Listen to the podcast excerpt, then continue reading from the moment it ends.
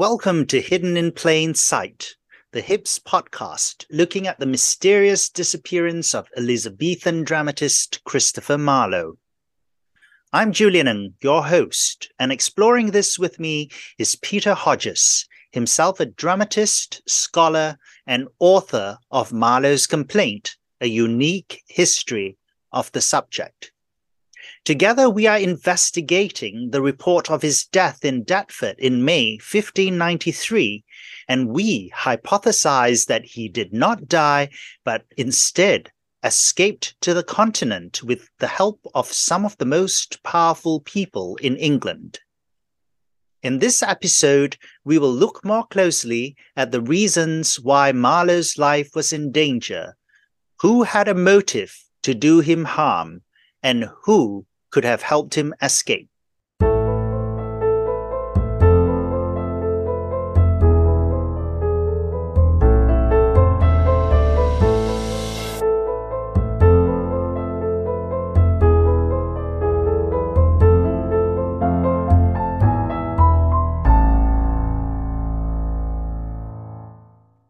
Hello, Peter. Welcome to episode four.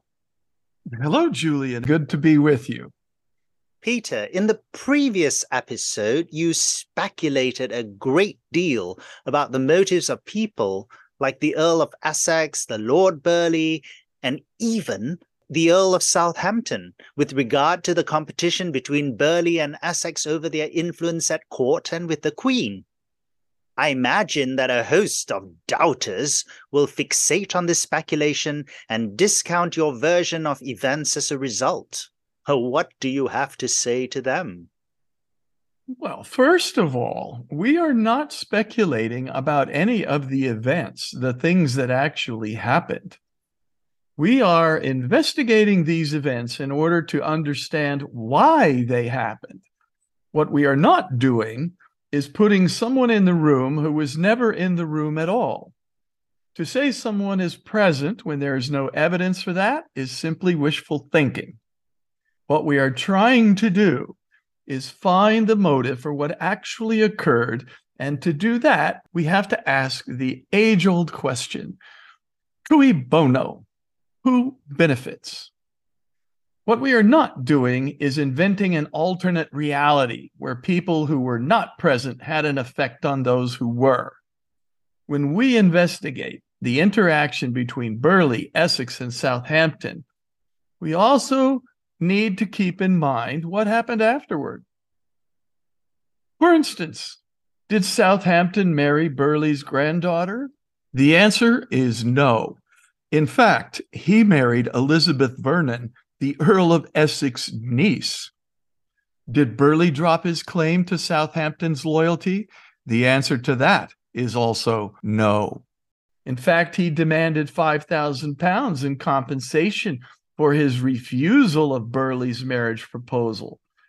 5,000 pounds is the same amount that Francis Walsingham had accrued in debt from his intelligence operation. So, when it comes to Marlowe, it seems to me that it was Essex who benefited the most from his disappearance. Now, at the end of the day, a lot of this is secondary to the question of whether or not Marlowe survived the incident at Deptford. What we are discussing now is the question of who had a motive to put him in danger. Some people think it was Whitgift, but Whitgift was not pursuing Marlowe until after the Dutch libel appeared. So the question becomes who incited the libel, which so clearly implicated Marlowe? Who would have had a motive? To me, Essex stands out as the person who had just that. In addition to which, he had the means, he had the opportunity. I don't know of anyone else who has been suggested. Okay, you know, one thing bothers me about all of this. I can understand that Essex would want to prevent the marriage between Elizabeth de Vere and Southampton because that would put Burleigh in control of a huge fortune. I mean, even larger than Essex's own. And you say that Marlowe was writing poems in support of Burleigh as gifts to Southampton to convince him to marry Elizabeth de Vere. But how would Essex know about this? Well, I have to assume he would have seen the first 17 poems and he would have seen Clapham's Narcissus because Southampton was a good friend and he would have shown them to him. After that, the idea would be to keep tabs on Burleigh to see if he had any other gifts up his sleeve. Essex had a whole network of spies by then. It would not have been difficult to keep an eye on what was being published. The printers were registered and there are only so many of them. So you could have a couple of people whose task it was simply to keep an eye on what got registered with the stationer's company. But what about private correspondence? That's more difficult, but it's not impossible. I'm sure that if Marlowe was working on a poem, there would be people who would know about it. But as it happens, in April 1593, a poem was registered for printing which didn't have an author's name attached to it. It was titled Venus and Adonis. It's on a classical subject exploring the fragility of young love and warns against selfishness, implying that marriage is more enduring. If somebody with watchful eyes got a look at some part of the manuscript and thought he recognized the hand, well, okay, that's the job he's been hired to do. In the absence of any other known poet who authored translations of Ovid, it would be no great leap to assume that this unattributed poem was written by Marlowe and was being kept secret because it was supposed to be a surprise gift for the Earl of Southampton, which in fact it was. The next thing you know, the Dutch church libel suddenly appears, accusing Marlowe of sedition and putting him in danger with Whitgift. So you basically think Essex wrote the Dutch church libel? I think he had one of his men do it, a man named Robert Chumley. He worked for Essex. According to Charles Nicholl, who worked this all out in his book, The Reckoning, Chumley probably wrote the Dutch church libel under Essex instructions and then dictated a draft of the accusation that Richard Baines later signed while he was in jail. The draft accusation is known today as Chumley's Remembrances. A fourth man, Thomas Drury, apparently recorded both Chumley's Remembrances and the Baines note, which got Marlowe into real trouble. So Drury was working for Essex? Not according to Nicholl. He and Chumley worked together on any number of scams, but at the time, Drury was working for Robert Cecil, Burleigh's son. Cholmondeley and Drury both landed in jail afterwards. From jail, Drury wrote a letter to Cecil claiming that if he could secretly confer with him, he could expose diverse secrets. The next thing you know, Essex got Cholmondeley out. And apparently, Burleigh sprung Drury, buying his silence and using him as a courier in the Low Countries. So, what you have is an odd conspiracy of Essex men, Chumley and Skeres, and Burleigh's people, Poley and Drury and Mrs. Bull, and Fraser, who is Walsingham's man, all working to get Marlowe safely out of Deptford because Whitgift wanted him prosecuted and hung. And you don't think Essex wanted him dead as well? Probably not. Essex didn't need the blood on his hands. He had disgraced Marlowe. That was enough. Thanks to Essex, Marlowe got into trouble, and then Archbishop Whitgift had him put on notice. You can imagine all these men staring across the Privy Council table at each other, with Whitgift all of a sudden demanding Marlowe's neck. He already had half a dozen men hanged or imprisoned over the Marprelate scandal. Marlowe's head would be the cherry on top of it, so to speak. Hmm. But what about the Queen herself? Oh, I'm sure they cleared Marlowe's escape with her. Danby was her coroner, and he would only have jurisdiction if the murder scene was within that 12 mile radius of the Queen. I suppose if she'd been further away from Deptford at that time, Burleigh would have had to find a different location for this staged escape. He had a few to choose from, but it turned out Deptford was as good as any.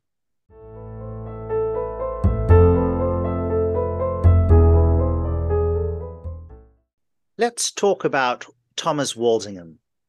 I suppose being a patron of the arts meant that he came into contact with other writers and poets. What was his relationship to Marlowe, and why would he be willing to take such a great risk in helping him? Thomas was quite friendly with Tom Watson, who was a poet and also a friend of Marlowe's. The three of them were very close. Watson, I mentioned before, defended Marlowe in a street fight that ended with Watson killing William Bradley. Watson and Walsingham had traveled in France together, and both worked for Sir Francis, as did Marlowe. Watson was a noted poet, and I think he helped Marlowe with plots for a number of the plays early on. All this was before Walsingham came into his property. Then Watson apparently died in the fall of 1592. Yeah, you see, that's very interesting for me. With Watson dead, Thomas would naturally want to protect Marlowe if he could. But what if he couldn't or didn't? What if he turned on Marlowe instead? I mean, some people believe he did. That's one of the big questions. A lot of people who are on the traditional side of the fence looking at Deptford and asking themselves, who's got a reason to try and keep Marlowe alive? And looking at Thomas Walsingham being associated with this by way of the intelligence service and so forth, they could, in their minds, make just as good a case that Walsingham would have wanted Marlowe dead and that he would have brought these people, Poley, Fraser, and Skeres, there for that purpose. Now, I think that sort of runs contrary to good sense. The idea that he's been working with Marlowe for seven or eight years by then, starting when Marlowe was at Cambridge, and using him as a tutor for Arbella Stuart and keeping watch on Lord Strange. And suddenly, Marlowe is attacked by a small group of people accusing him of atheism, as if he hasn't been attacked by jealous people before. Is that enough for Walsingham to suddenly turn on him and say, okay, let's just eliminate him? That just doesn't make any sense to me. Walsingham must know that Burleigh has been commissioning poems from Marlowe in hopes of convincing Southampton to marry. He's been working with Burleigh all throughout. So now Burleigh is going to turn on Marlowe too? That doesn't make any sense. I don't think either of them betrayed Marlowe. Let me throw something out there. Do you think Thomas Walsingham might have been in love with Marlowe. Well, non traditional people who believe Marlowe survived think that Walsingham and Marlowe were lovers. It's very hard to discourage them from that thought because when Baines accused Marlowe of atheism, he also claimed that he loved boys. There's an obvious difference between homosexuality and pederasty, but for some reason, Marlowe gets remembered as a homosexual. Traditionally, on both sides of the debate, there's always been this suspicion that Marlowe was homosexual, and this was also part of the reason why he was so conveniently eliminated.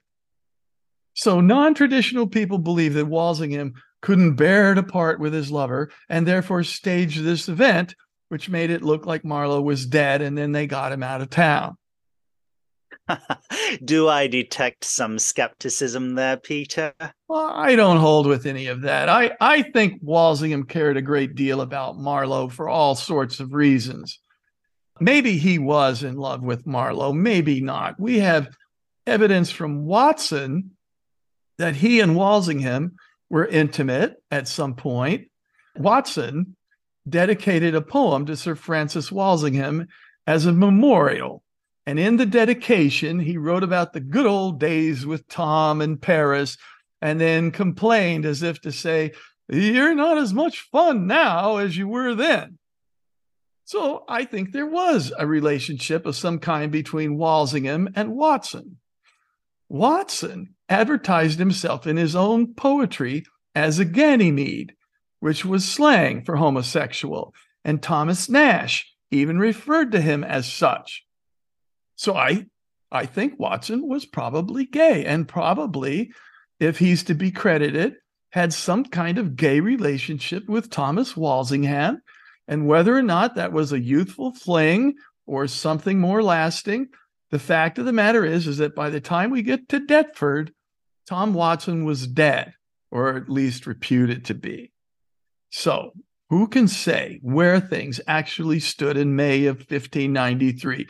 Maybe Walsingham dabbled in that direction before he married Lady Audrey. Maybe he continued to.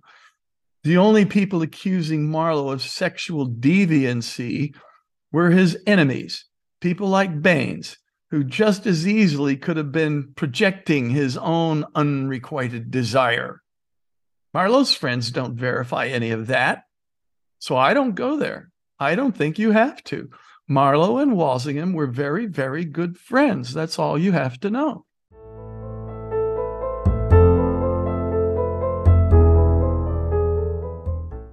So, if we surmise that Marlowe was smuggled out of England on that fateful night, where do you think he might have gone? Thomas Kyd said he planned to go to Scotland. That would be a very difficult journey overland, and people could be looking for him. I don't think it's likely. The simplest place for him to go would be straight to Flushing in Flanders. The Muscovy Company had docks over there. The English had an installation over there. Robert Sidney, Philip and Mary's younger brother, was in charge of the garrison over there. It would have been a very simple matter to just get Marlowe across the channel and then figure out what to do next. I don't think that there needed to be a larger plan at that moment in time. There really wasn't time to develop one. The people who were in the room at Deptford were all people who were experienced in that type of work. The situation was ideal for that kind of thing. They needed to come up with a, a story to cover the escape in the coroner's report, and all the pieces fit together very nicely they provide a much better explanation for all of these events than the explanation that are made by so many others who want Marlowe jammed up there. Okay, so let's go with your theory that Marlowe was smuggled out of England to Flushing, or as we now know it, Vlissingen in Belgium. I suppose he would want to inform Thomas Walsingham and the Lord Burleigh and anybody else connected to this whole incident that he arrived safely and perhaps could continue doing his intelligence work as usual. Yes, I think that seems most likely place to go where there are connections with people who knew Marlowe, who are also reporting back to Burleigh in an ordinary fashion and would have couriers at the ready for the purpose of carrying correspondence back and forth. So then let me ask you have you looked into the possibility that there might be correspondence from Christopher Marlowe that is still preserved, possibly mixed in with other documents, just as the coroner's report was mislaid? Oh, oh, yes. I spent a lot of time looking for it, in fact. Oh, really? Sure. I looked all over. I have copies of the correspondence of Simeon Fox, an agent for Robert Cecil. He was living in Venice in the early 1600s, and he devised a special way of folding a letter that would let you know if anyone had opened it. There were a lot of different ways in which members of the government corresponded. There There's certainly plain letters stating their purpose. You could have personal correspondence. You could have state correspondence, which was under seal a lot of that we still have at the British Library. There would be other types of correspondence that would be in code. Some of it was very sophisticated stuff. Thomas Phelippes was a codemaster who worked for both Burleigh and Essex and had a hand in decoding the Babington correspondence. But there were also more ordinary ways of communicating. You could you could just smuggle something that looked innocuous in someone else's correspondence. We don't have all of the letters that passed between Robert Sidney and Lord Burleigh. In fact, for a certain period of time, we don't even have the records of the Privy Council. At a very critical point of time between 1594 and 1596, we don't have records of the meetings with the Privy Council. So imagine you're trying to construct the history of England without that. But we could be sure there was correspondence because uh, otherwise, how else could they maintain their business? There was money that traveled back and forth in order to sustain the garrison. Of all the things that might have been possible to do, Robert Sidney was also a person who dabbled in poetry. His sister was a notable poet and patron of Marlowe's theater company, Pembroke's Men. Robert's older brother Philip was a world famous poet at the time. Even though he died in 1586, his work had recently been republished. Arcadia had come out under Lady Pembroke's own imprimatur. If Robert Sidney wanted to send a poem along with the rest of his correspondence, it would go pretty much unnoticed. If anybody got their hands on it, it would just be a poem. On the other hand, if you were Christopher Marlowe and you wanted to send something back that no one would pay attention to except for the person to whom it was specifically addressed, that would be a pretty good gambit. You could write your thoughts poetically and slip it in between a couple of Robert's poems. You could communicate that you're safe. And in that way, you could also talk to the people that are concerned with your future and about your fears for your future and complain if you chose to about how long it's taking them to work out what they're going to do with you. All of those things could be included and other stuff, very personal stuff in poems that would look and sound to the idle reader as just another poem. So when we try to figure out whether or not Marlowe survived, we can try and look for correspondence but we won't find letters signed Christopher Marlowe. What we will find are poems. Wow. Are you serious here? You, what you're saying is that instead of writing straightforward letters, you're suggesting that Christopher Marlowe was writing in poem form, like a code, but actually a poem. I know. It's a crazy thought. It took me a long time to come around to this notion because I went through all the fits and starts of trying to track down what I thought must be there. There must be correspondence with this man if he survived. There's got to be something. There's got to be some reference to where he was or what he was doing. There's got to be. I have spent time in the British Library and the Public Records Office, and I've had some assistance in this, but it's a dry hole everywhere I looked. All the correspondence that exists for all of these people in in intelligence and whatnot. We have plenty of examples of it, but there isn't anything that gives us a report by Christopher Marlowe stuck in Flushing or traveling through Italy, reporting back on some interesting sights and sounds for people back home to flavor their knowledge of foreign countries, which they could then use in statecraft. We don't have anything like that. It's pretty frustrating. But what we do have and it's important to understand that when we finally find something we can put our finger on, it's not something that happens immediately after 1593. It actually takes a while before all these pieces of correspondence give us enough information that we can figure out separate individuals who were walking and talking at the same time five years later in 1598 that we can identify that would have been important to our friend Christopher Marlowe. If he's writing about them, then yeah, he's alive. Why do I get the feeling you've been leading us up to this point all along? Are you going to tell me that you have copies of this correspondence? Of course I do. I can even read it to you. Oh my goodness. If that isn't a cliffhanger, then I don't know what is. Unfortunately, dear listeners, we have maxed our time for this episode. If you want to hear Peter explain how he can claim to have found the secret correspondence of Christopher Marlowe, and perhaps even read some of that out, tune in to our next episode of Hidden in Plain Sight.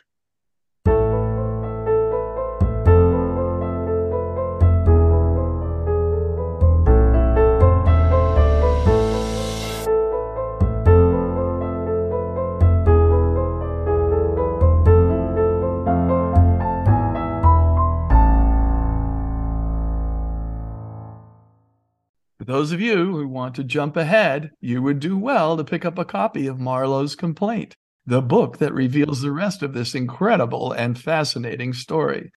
You can check out chapter one online for free. It's a fun read, and I highly recommend it, of course. But then I wrote it.